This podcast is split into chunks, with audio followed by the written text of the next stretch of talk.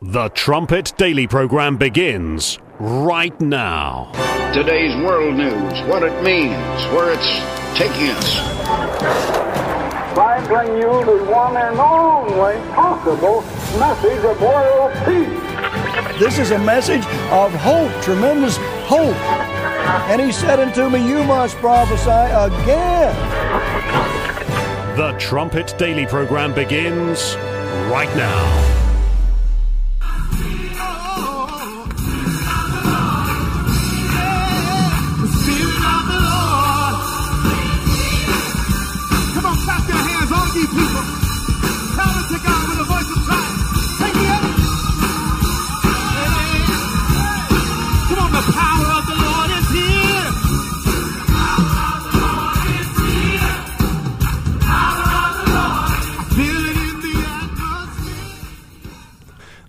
Is, your fake president trying to fit in. That's from the uh, MLK memorial service earlier this week. But he he has said that he grew up in black churches. It certainly doesn't look like it from that clip. I was telling Sam before the show that in a lot of ways, that's kind of how he fits into the Democratic Party at the moment. He's just standing there awkwardly looking on and not really having a clue as to how to fit in. They have, as I've said, Barack Obama has thrown him under the bus. You're listening to Stephen Flurry, and this is the Trumpet Daily. We appreciate you joining our growing audience. You can get to the live video stream of this show at our website. That's thetrumpet.com. Just go to thetrumpet.com forward slash live.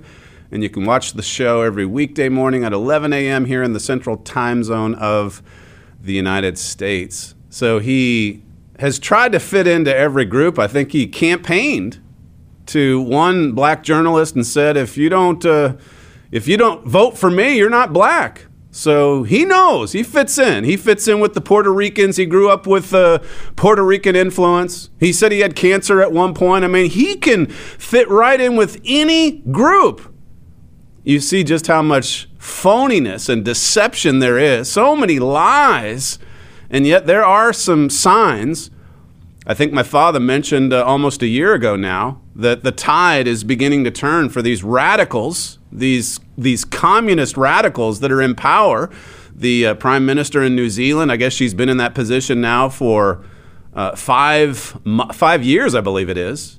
She's in. She's only in her early 40s, and she announces yesterday. uh, This is a bombshell announcement, really, a, a pretty big blow to the radical left. This lockdown queen, this vaccine queen, really a dictator, a tyrant, and of course we don't know all the reasons why she uh, she's stepping down. But here's what she had to say. This is from her statement yesterday, clip two. And so today I'm announcing that I will not be seeking re election. And that my term as Prime Minister will conclude no later than the 7th of February. I am leaving because with such a privileged role comes responsibility. The responsibility to know when you are the right person to lead and also when you are not. I know what this job takes, and I know that I no longer have enough in the tank to do it justice. It's that simple. I know there will be much discussion in the aftermath of this decision as to what the so called real reason was. I can tell you that what I'm sharing today is it. The only interesting angle that you will find is that after going on six years of some big challenges, I am human. Politicians are human. We give all that we can for as long as we can, and then it's time. And for me, it's time. Beyond that, I have no plan, no next steps. All I know is that whatever I do, I will try and find ways to keep working for New Zealand. Uh, and as much as I have taken great joy in this job, I would be giving a disservice to this country and to the Labour Party if I continued knowing that I just don't have enough in the tank for another four years. kind of strange, really, when she's 42. I think she did, though, just give birth, if I'm not mistaken. And maybe she is struggling with some health trials. Who knows? But uh, she's really the darling of the communist left. I forget, I, I have it here in my notes in, in just a second, but She's kind of like uh, that part of the world's Barack Obama in many ways. The Prime Minister of New Zealand, it says here, this is Conservative Treehouse, Ardern's extreme COVID 19 dictates and fiats to include isolation, quarantine camps, severe regimented social lockdowns, forced and mandatory vaccinations, and subsequent passports made her the visible face of government COVID 19 extremes. She has been celebrated by the radical left. I mean, it was kind of like uh, uh, Cuomo before his fall here in the United States. I mean, he was the vaccine king, the lockdown king. He's no longer in office. Now she's leaving in just a couple weeks, evidently. It says here keeping with her apt description as a smiley faced fascist, she did not care about the backlash from her totalitarian dictates and fiats. The government owned the media, and the concerns of Kiwis about the government extremes were dispatched without regard. It says, struggling to come to grips with the looming defeat she would likely face. She was running way behind in the polls. An emotional Jacinda Ardern made her resignation announcement to the media. So she exits uh, as early as February 7th, maybe earlier. Uh, we'll see. This, as I say, it does represent a pretty significant blow to the radical left. Listen to Sky News in Australia, their reaction to her, uh, her surprise announcement, clip five. Bombshell news from New Zealand the fall of the poster child of the international left. Loved overseas, but now on the nose at home and behind on the polls. But be clear Ardern's resignation marks a failure of woke politics. Now, whether it will be reported that way, way is irrelevant. As we now see, However, things are made to seem, though, the reality will come out. A failure of woke politics, he says there. This is from uh, the New Statesman. It says when COVID-19 pandemic struck in early 2020, Ardern was initially praised for her approach, swiftly locking down the country's borders and introducing mask and vaccine mandates. It says, but as the pandemic dragged on, she became a lightning rod for criticism. It says, though the measures kept New Zealand's death count relatively low, I think that's debatable, uh, the economy was hit hard, and Ardern's widespread sub- support began to shrink. It says, in September 2022, Ardern's government abandoned the majority of COVID restrictions. You do wonder if these many dictators, some of them anyway, are going to begin to fall by the wayside or maybe step away without facing any kind of justice for what they've done.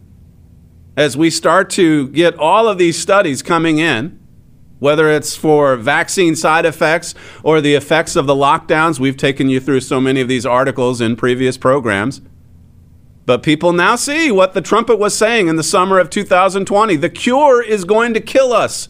The cure is going to be worse than the disease. How many times did we say that early on? These unprecedented measures. And now there's this article goes on and says there have been some New Zealanders that have tried to run her car off the road twice. They're so fed up with the policies of these dictators so she didn't allude to many reasons yesterday. She just said she's kind of out of, there's no more gas in the tank. Okay. In any event, the tide is beginning to turn, as my father said several months ago. This is from Sky News Australia. New Zealand's Prime Minister, uh, Jacinda Ardern, and her Labour government are ending the year on a bad note as their popularity drops to record lows. This is actually from December. It's just commenting on her approval ratings. They were plummeting. It says making her worst approval rating since coming into office in 2017. So they probably don't have the cheating machine set up like they do in Philadelphia and Atlanta and Phoenix here in the United States. And, and maybe she saw the writing on the wall. It says the polling, uh, the polling is a reflection of growing frustrations over high cost of living, rising interest rates, and concerns about a crime surge. So the nation, in other words, is falling apart. Even, even as these dictators come in with all of these heavy handed policies and say, this is it, this is the solution. And look at what's, look at what's happening in the United States. just two years into this fake administration. So much fakery and, and so much fraudulent behavior, and, and yet so much damaging policies as well. Coming back to these, these vaccines and their deadly side effects.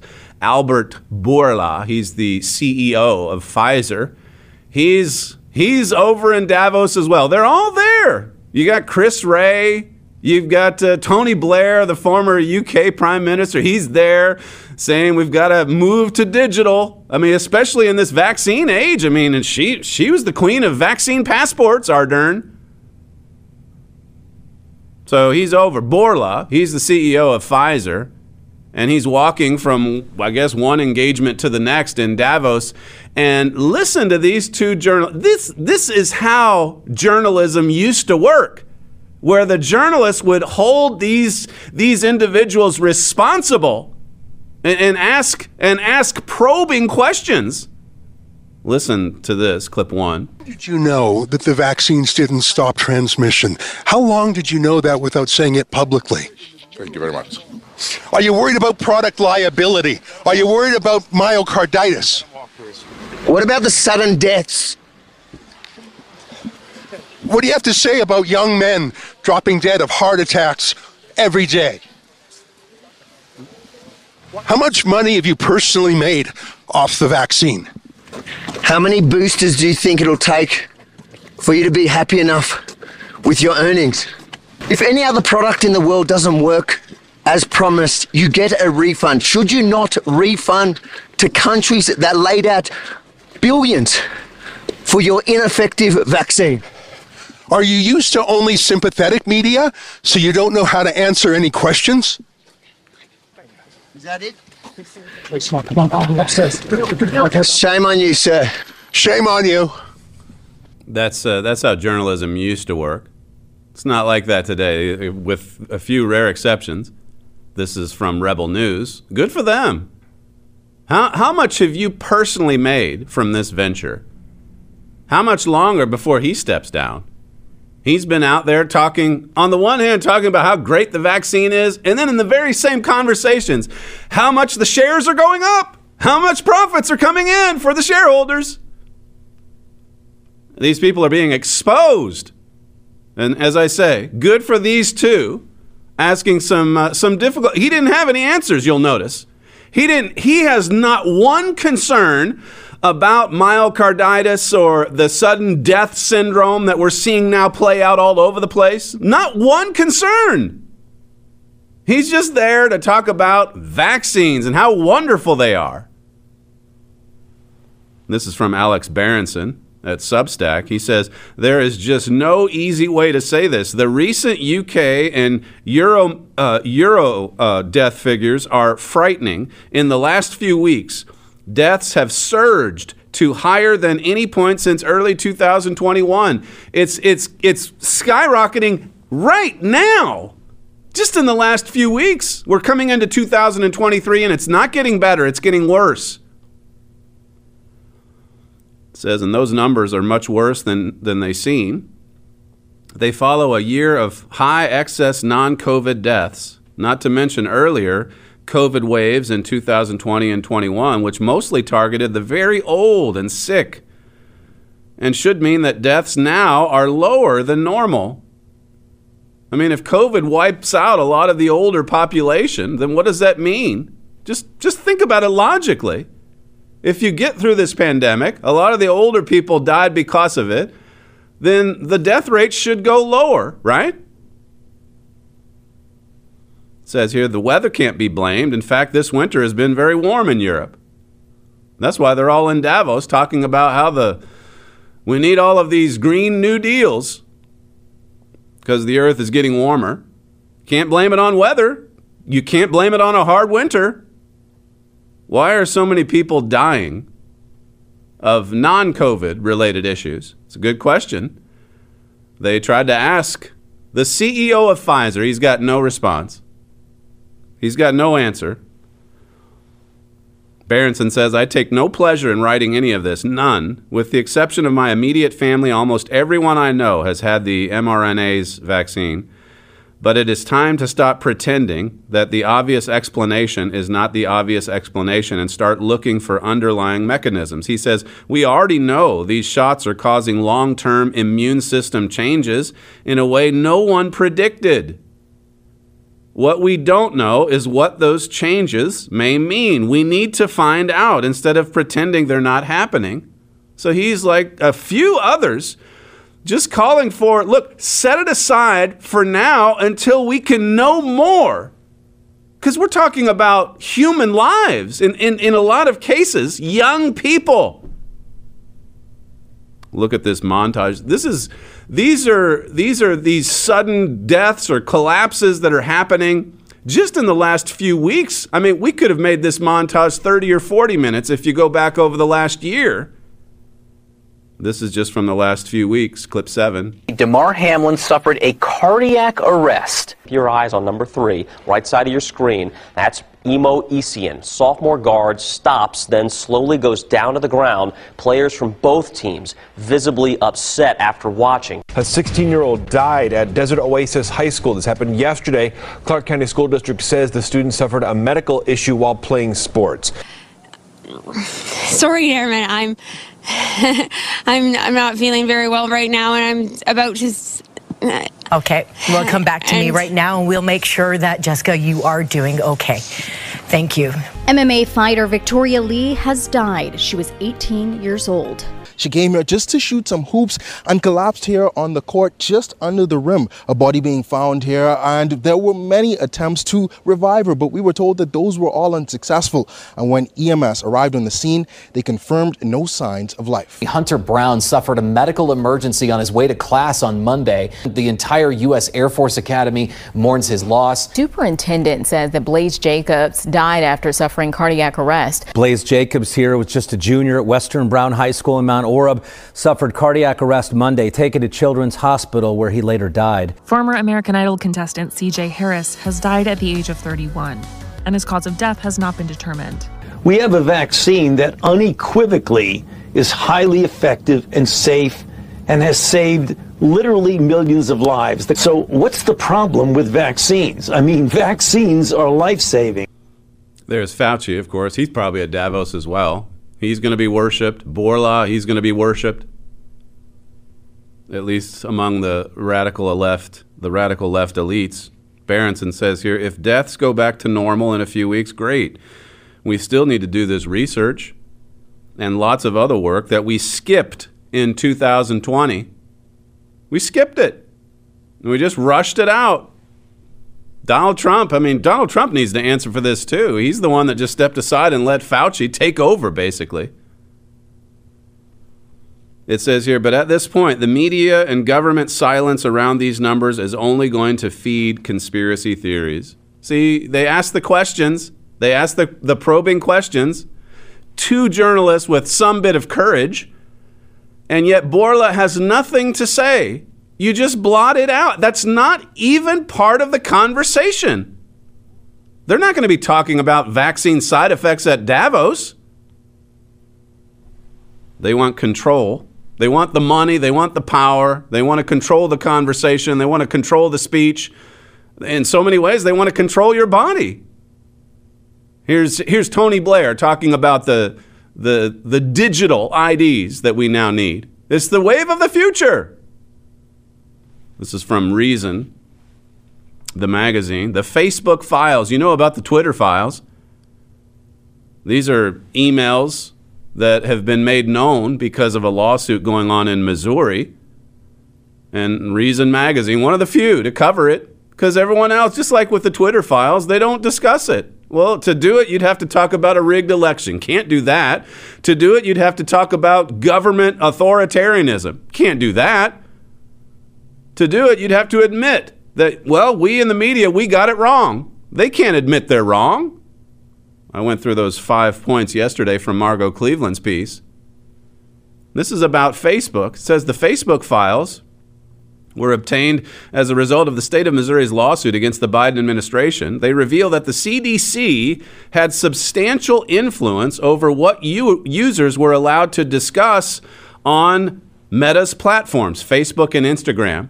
So the CDC You know, the same the same organization that's got the, the VAERS page on its website, keeping track of all of these side effects, all of these vaccine injuries, all of these vaccine related deaths, even.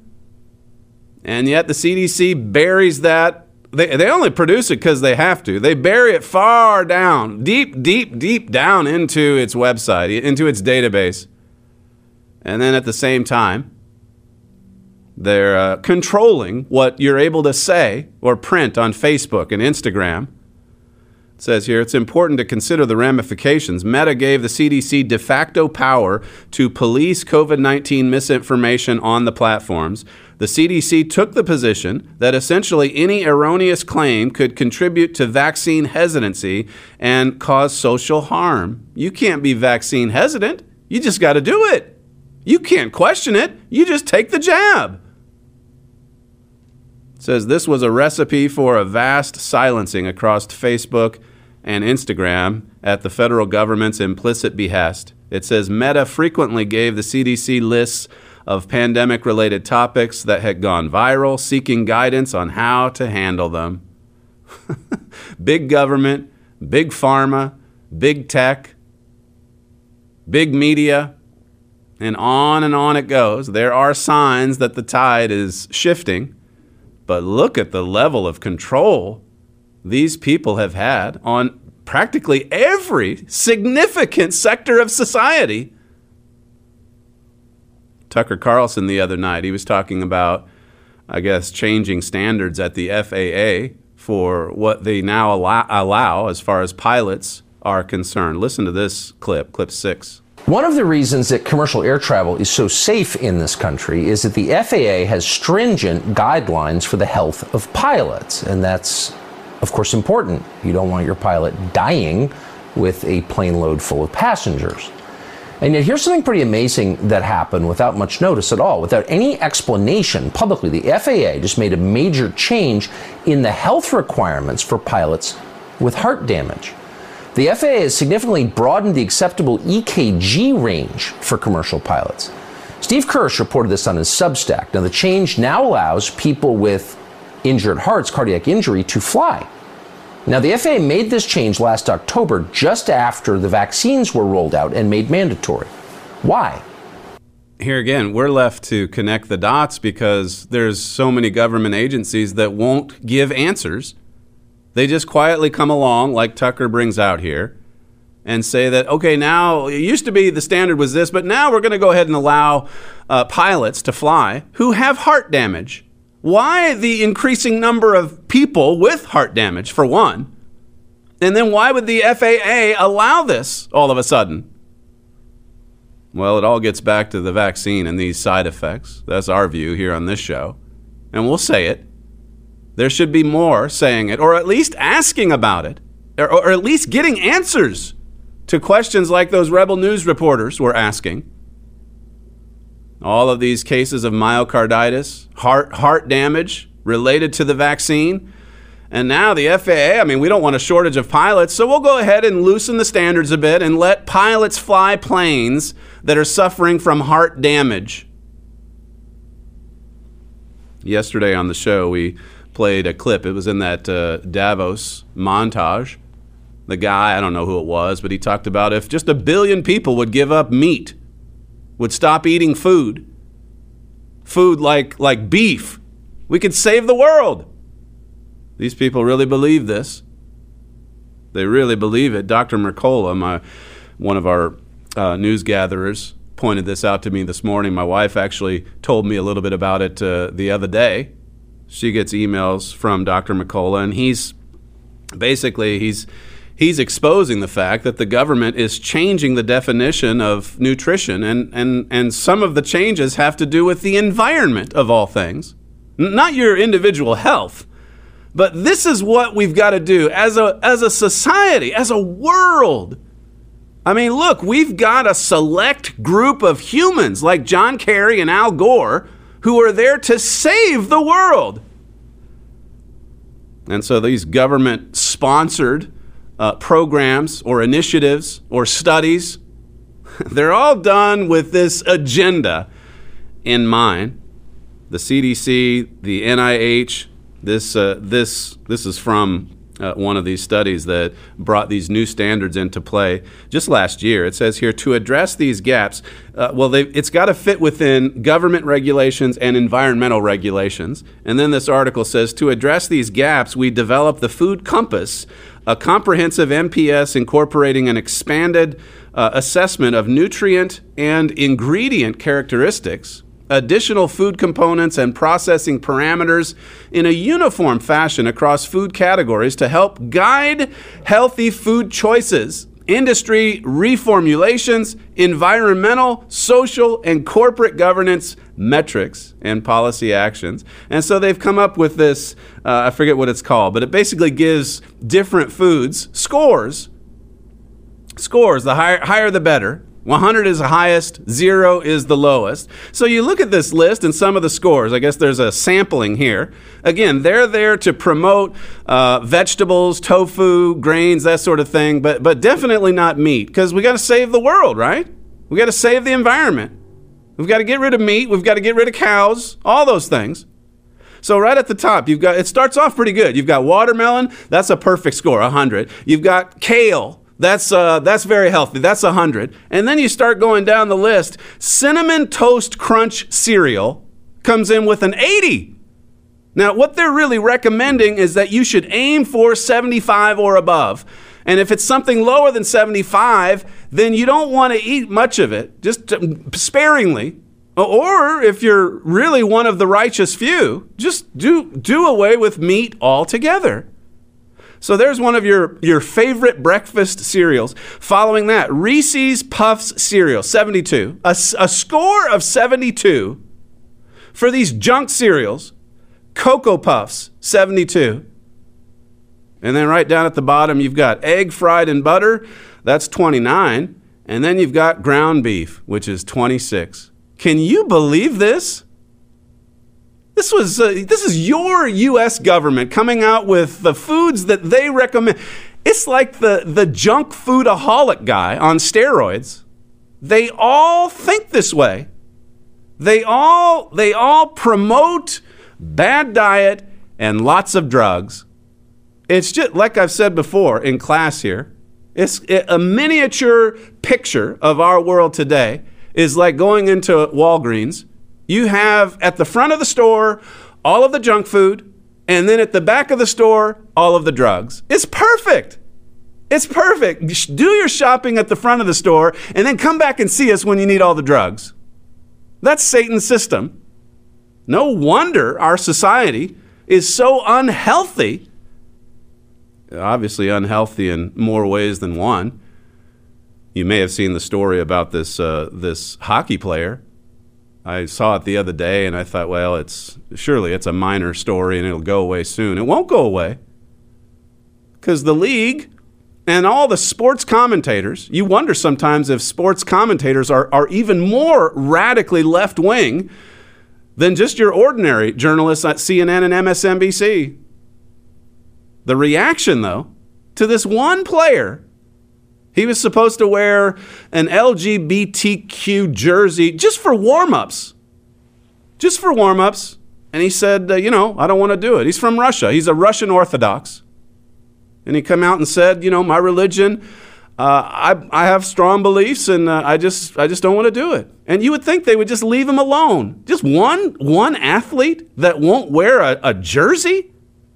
Listen to this reaction, this unhinged reaction from one sports commentator in Canada, clip four.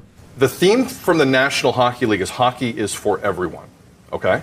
The theme is not hockey is for everyone, dot, dot, dot, unless you don't believe in gay rights, then do whatever you want. Because there's not a lot of repercussions that I'm seeing from any league. Now, it could change with the NHL. Could change with the NHL. I think you find the Flyers a million dollars for this. I'm not kidding. Figure this out and stop offending people on nights where it's not about that. It's supposed to be about inclusivity. The National Hockey League need to attack this and figure this out. You're either in this or you're not. And one last point. Nothing scares me more than any human being who says, I'm not doing this because of my religious beliefs. All right? Don't tell me, don't, don't feed me the religious beliefs line. And all of a sudden the NHL is going to back off this. The National Hockey League today needs to find that organization a million dollars and reevaluate how they support gay rights. Nothing scares that man more than someone that says, I, I personally am not going to do it because of my religious beliefs. That's what scares him more than anything else in this present evil world. You, in the minds of these people, you put on the patch, you wear the jersey, you do not dissent. You cannot disagree. You must support it, you must applaud it. And of course, if it's anything biblical, of course you can. These same people would say, fine, don't stand for the anthem. Just take a knee. Do whatever you want. That's your individual right. Then the rainbow flag comes along, and now you must conform. Makes you, you think of Romans 1. I went through some of these verses just the other day. A perfect description in the last few verses of our society. It says here, being filled with all unrighteousness, fornication, wickedness, covetousness, maliciousness and Paul goes through the list. It's Sodom and Gomorrah. He's describing Sodom and Gomorrah. Jesus said it would be just as in the days of Sodom and Gomorrah here in the last days. But then the last verse of Romans 1, it says, Who knowing the judgment of God, that they which commit such things are worthy of death, not only do they uh, not only do the same, but have pleasure in them that do them. See, you've got to have pleasure in those that engage in Sodom and Gomorrah behavior. Or else fine the organization a million dollars. Run this guy out of town.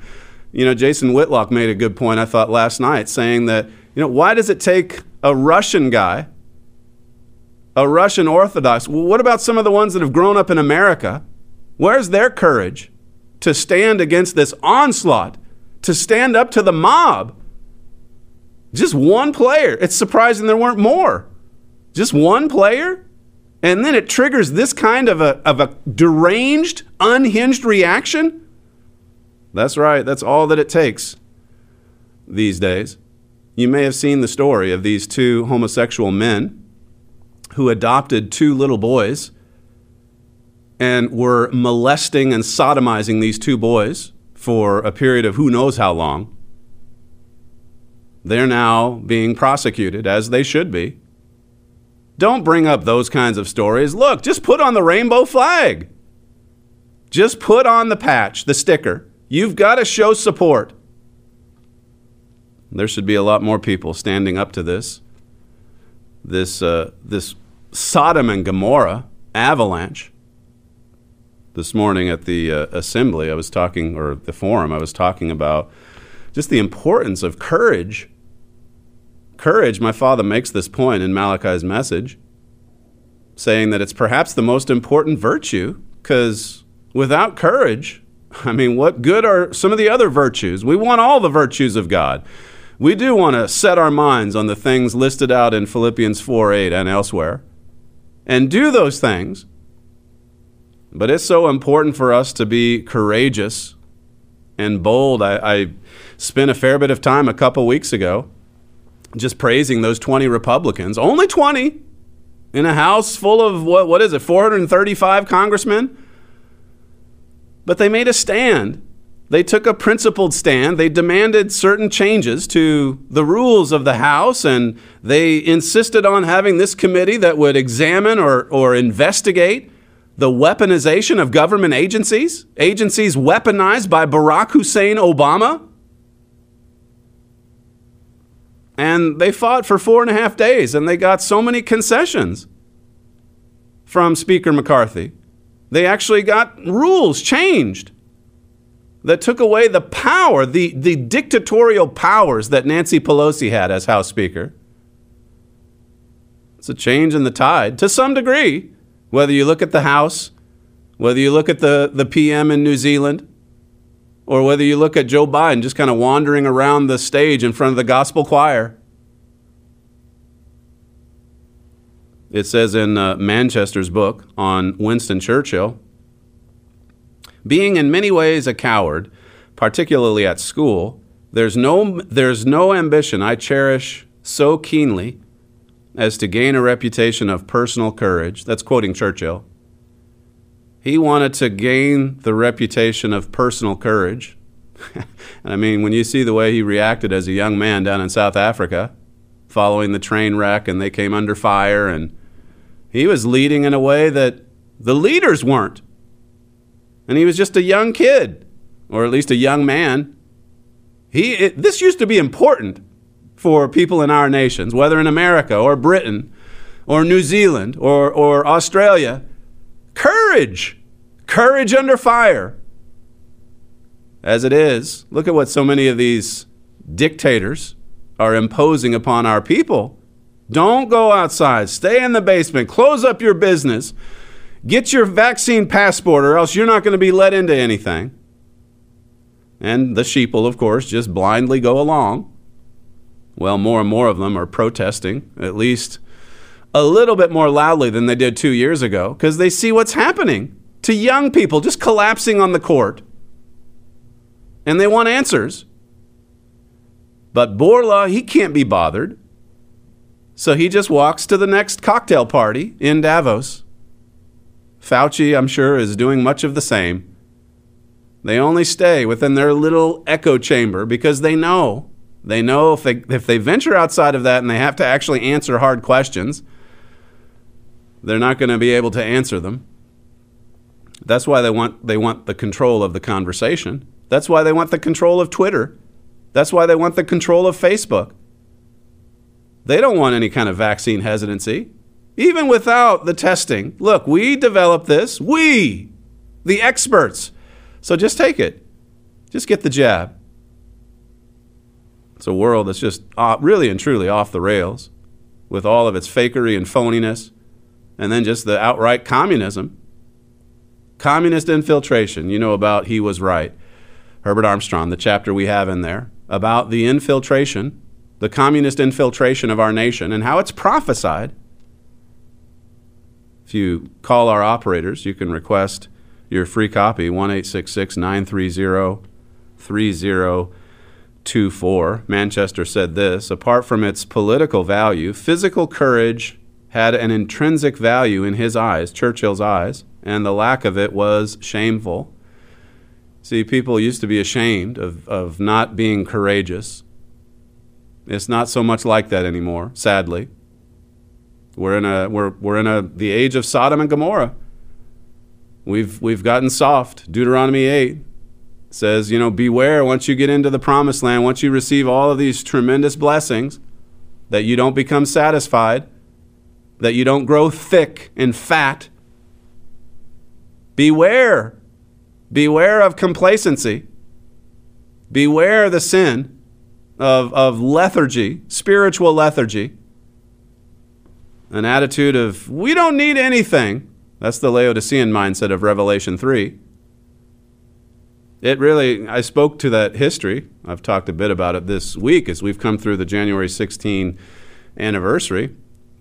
But just how much courage it took in, uh, in 1989 and 1990, right when the PCG was starting, and the Worldwide Church of God, of course, at that time, they were changing all the doctrines as fast as they could and doing it deceitfully, lying to the brethren, saying they weren't really making changes. And so to stand against this Laodicean movement with tens of thousands of people going along, I mean, it took some courage to stand up to that. And the Philadelphia Church of God started with 12 people so you talk about David and Goliath. I mentioned that, that example or analogy with respect to the lawsuit between 97 and 2003.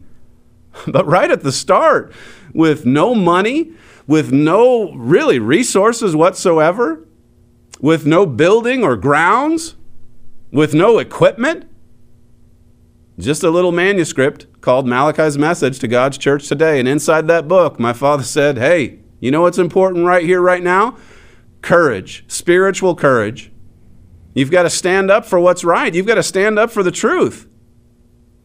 If you have the truth and everyone else doesn't, it can be easy to just surrender and to go along with the mob. Just one person doesn't want to put on the rainbow colors to celebrate the, the LGBTQ community. Just one player, and good for him. There should be more, as I say, but good for him. He's standing against the onslaught, the mob. Notice the admonition, the counsel that God gave to Joshua following the leadership of Moses. Joshua had a, a, great example out in front of him in Moses all those years. But yet, Moses was leading a stubborn people stubborn, stiff necked, disobedient, murmuring, complaining constantly. God said to Joshua in Joshua 1 and verse 5 There shall not any man be able to stand before you all the days of your life. As I was with Moses, so will I be with you. I will not fail you, nor forsake you. Be strong, verse 6 says. Be strong and of good courage, for unto this people shall you divide for an inheritance the land, which I swear unto their fathers to give them. Be strong, be courageous, Joshua. I'll be with you, don't worry.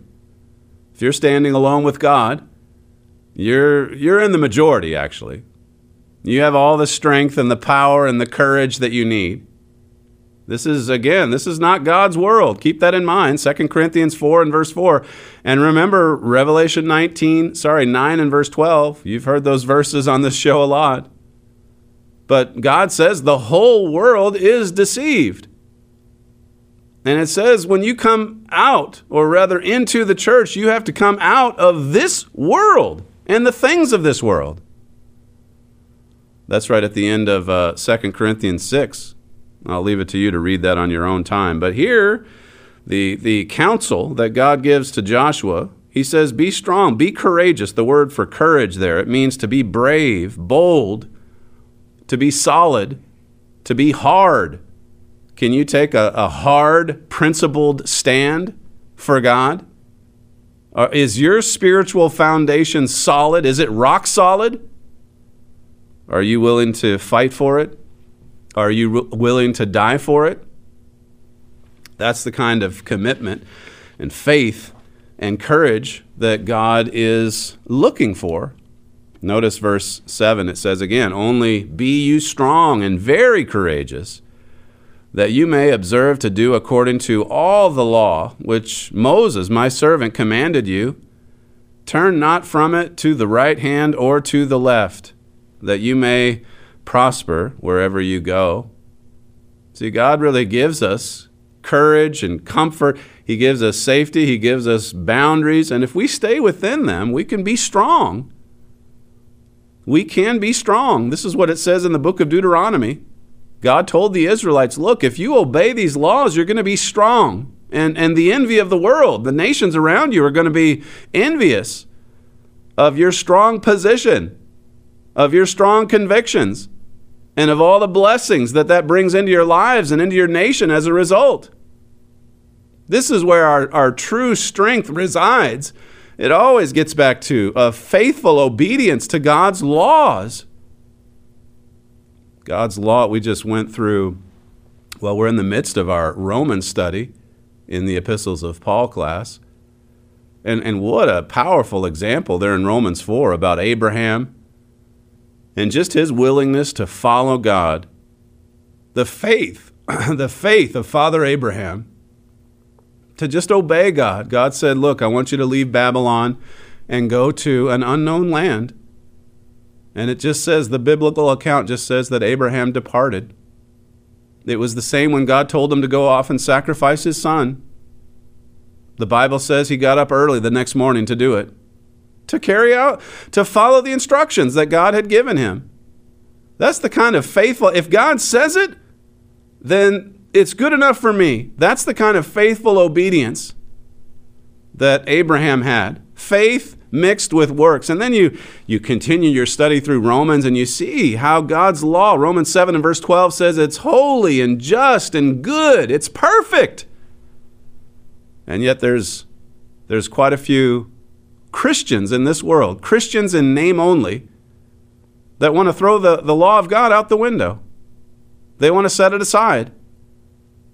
They, they try to convince you that Jesus Christ obeyed the law for you, so you don't have to worry about obedience. I mean, just listen to that argument for a second.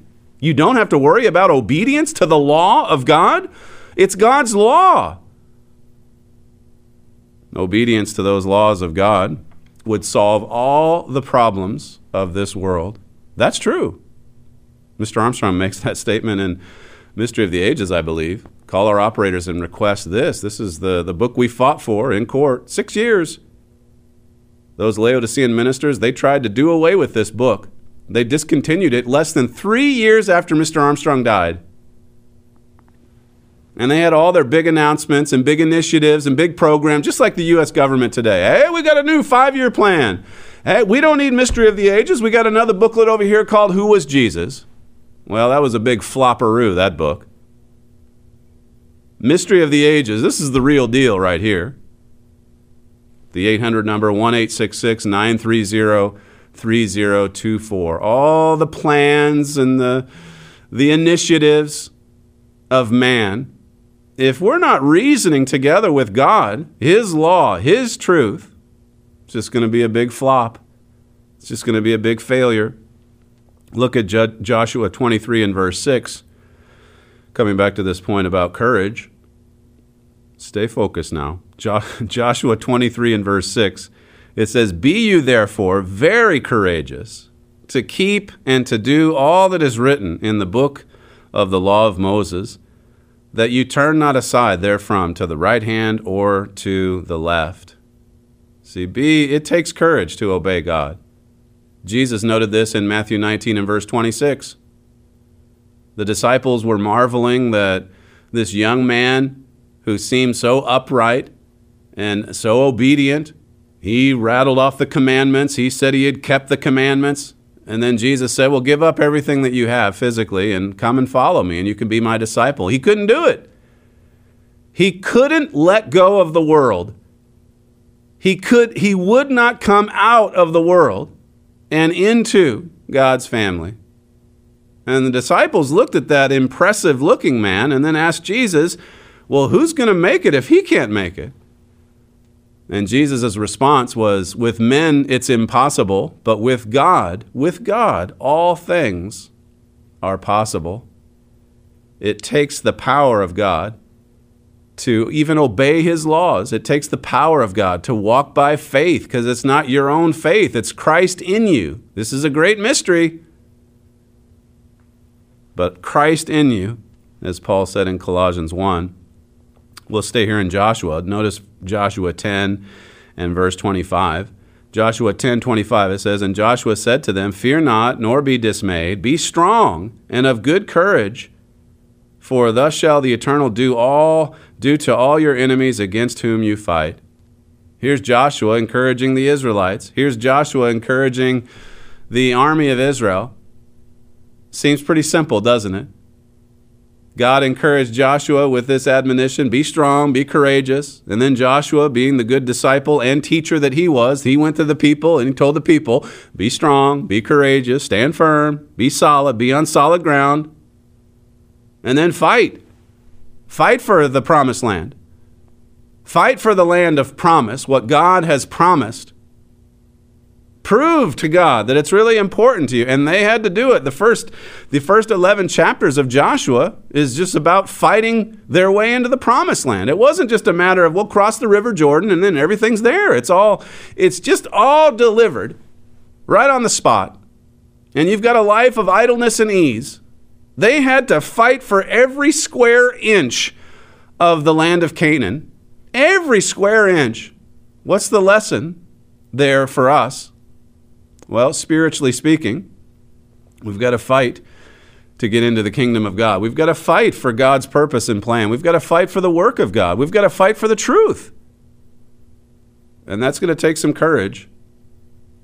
Notice chapter 11, verse 15, it says, And as the Eternal commanded Moses, his servant, so did Moses command Joshua. You see, just follow the leader in many ways. And so did Joshua and he left nothing undone of all that the Eternal commanded Moses. So Joshua took all that land, the hills, and all the south country, and all the land of Goshen, and the valley, and the plain, and the mountain of Israel, and the valley of the same, even from the Mount Halak that goes up to Seir, even unto Baal Gad in the valley of Lebanon, under Mount Hermon, and all their kings he took, and smote them and slew them. Joshua made war a long time with all those kings. they had to fight their way in. Six, seven years of battle, six, seven years of war. But you look into the New Testament, and Paul says, Look, we're in a battle. Christianity is a fight. It's a good fight, though. It's a good war. It's satisfying. It, it leads to peace and prosperity. But we're going to have to fight our way in. We're going to have to fight our way for every square inch of that land, so to speak. Verse 19 it says, There was not a city that made peace with the children of Israel, save the Hivites, the inhabitants of Gibeon. All others they took in battle. See, they had to fight for every single city, they had to fight for every square inch, as I say. Verse 23, this is still, I believe, in Joshua 11. It says, So Joshua took the whole land according to all that the Eternal said to Moses, and Joshua gave it for an inheritance unto Israel, according to their divisions by their tribes, and the land rested from war.